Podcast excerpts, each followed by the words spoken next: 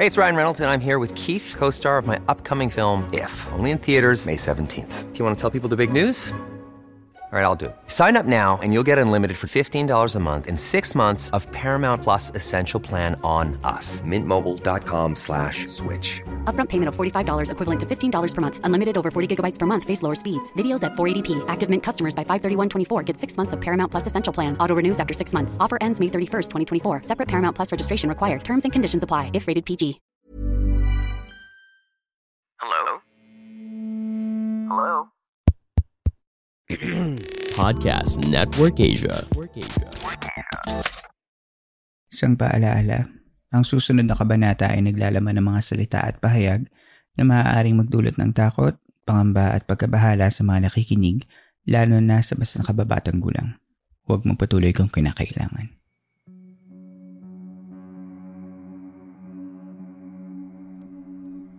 Ito ang mga kwentong bumuo ng ating nakaraan. Mga kwentong unang narinig sa mga liblib na lugar o sa mga pinakatagong bulong-bulungan. Dito ay pag-uusapan natin ang mga kwentong kababalaghan at misteryo na humalo sa kultura, kasaysayan at kamalayan nating mga Pilipino. Ang ating campsite ay isang safe space at bukas para sa lahat ng gustong makinig o kahit gusto mo lamang tumahimik at magpahinga. Ako po ang inyong campmaster. At ito, ang Philippine Camper Stories. Ngayong gabi, magbabalik tayo sa isa sa mga hilig kong pag-usapan, ang mga urban legends.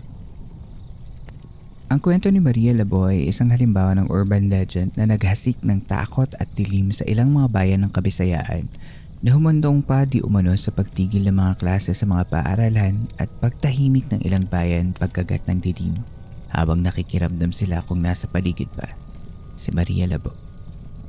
Ngunit sino nga ba si Maria Labo at bakit ganoon na lamang ang hindik na hatid ng kanyang pagdalaw?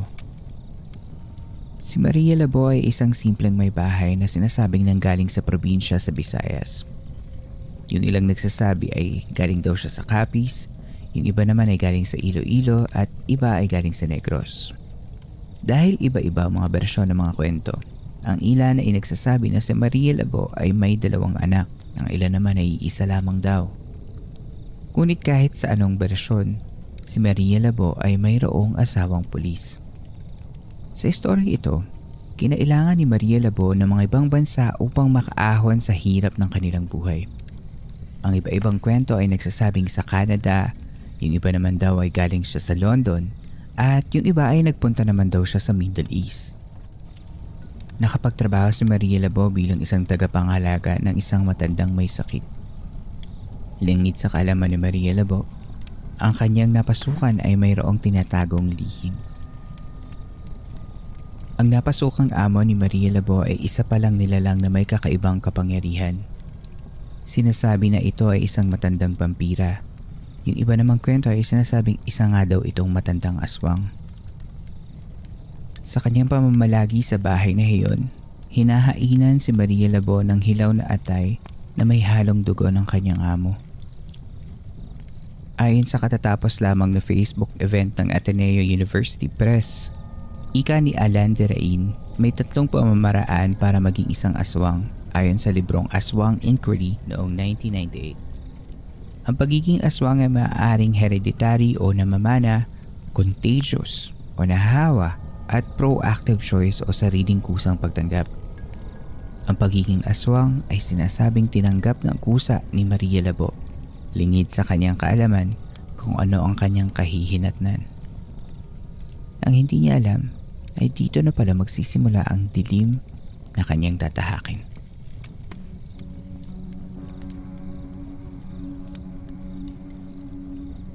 Sa ating pagbabalik, alamin natin ang nangyari kay Maria Labo pati na rin ang epekto ng urban legend na ito.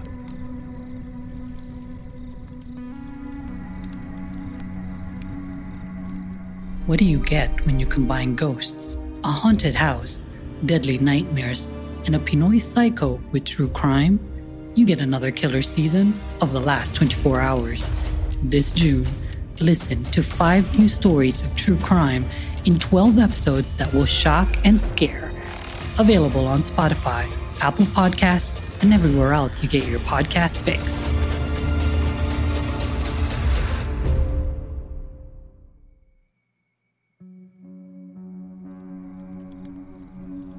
Sa pagpapatuloy ng Philippine Campfire Stories.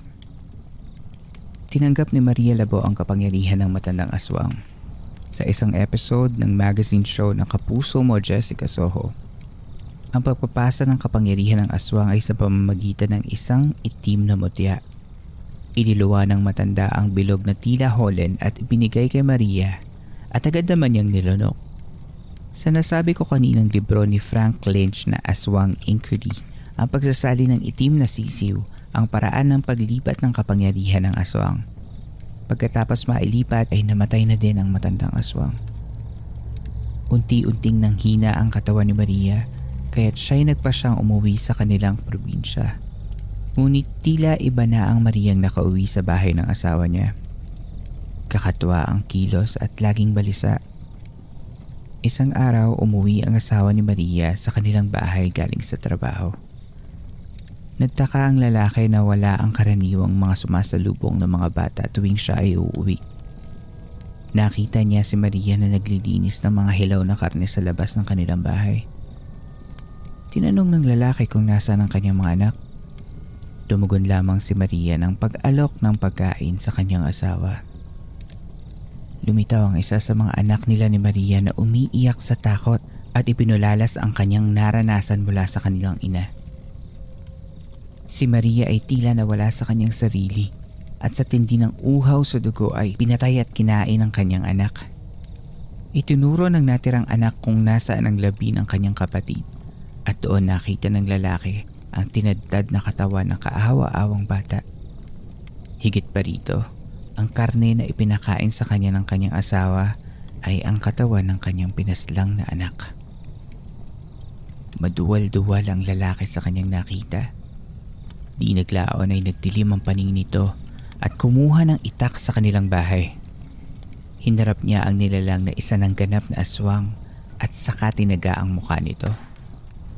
Nag-iwan ng malaking hiwa sa mukha ni Maria ang itak ng asawa, ngunit ito ay nakatakbo palayo at nakatakas. Simula noon ay nagpasalin-salin na ang kwento ni Maria. Nabanggit sa ibang sali na si Maria ay nagpapagala-gala sa kabisayaan upang mambiktima. Dahil sa kanyang sugat sa kanyang muka, nakilala si Maria bilang Maria Labo. Ang labo ay isang katagang Ilonggo na ang ibig sabihin ay taga.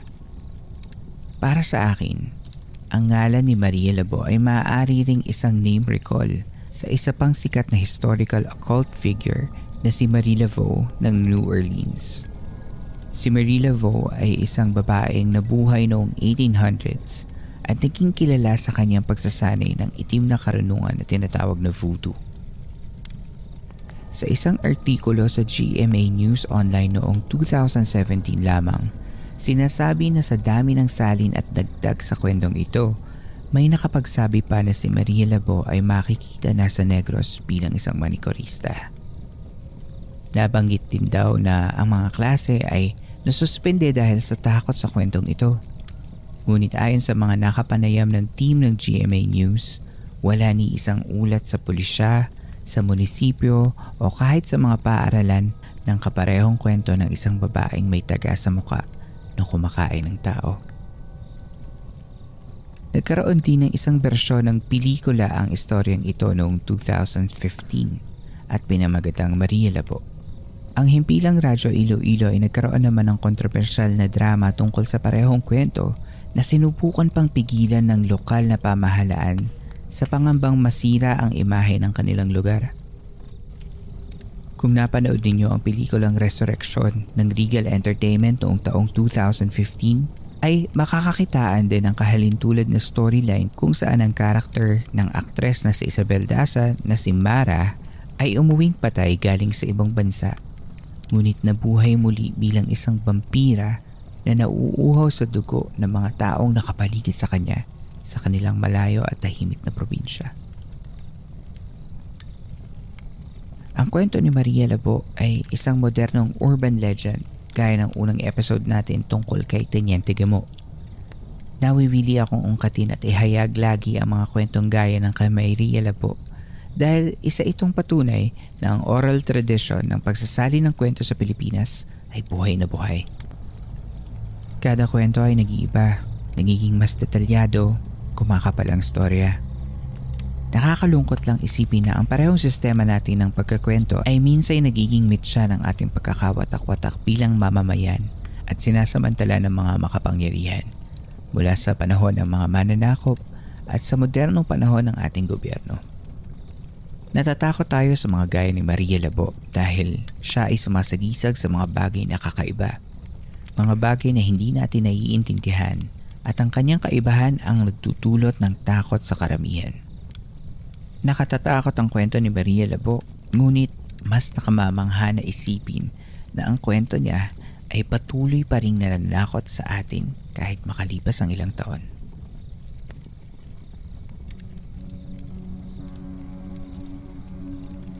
Inyo pong nasubaybayan ang isa na namang kabanata ng Philippine Campfire Stories.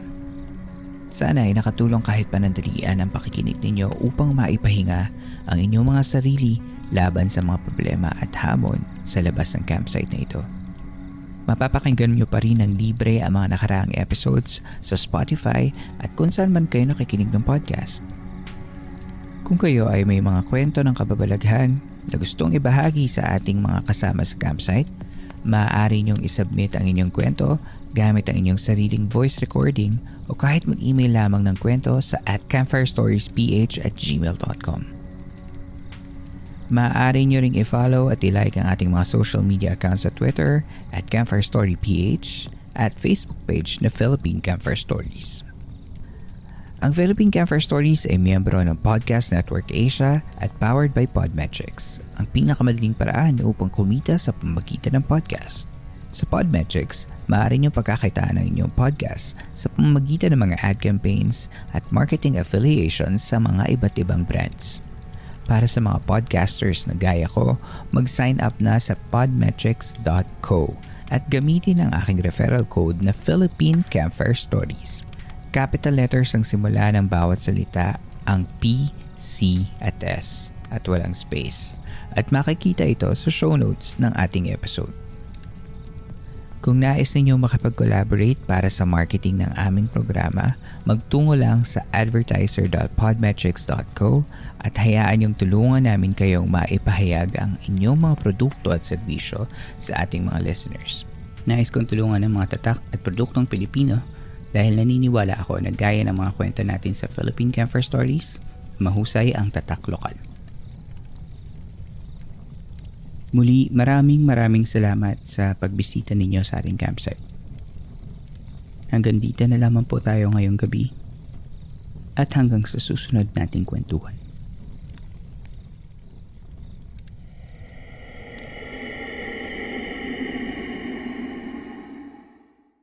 The views and opinions expressed by the podcast creators, hosts, and guests do not necessarily reflect the official policy and position of Podcast Network Asia. Any content provided by the people on the podcast are of their own opinion and are not intended to malign any religion, ethnic group, club, organization, company, individual, or anyone or anything.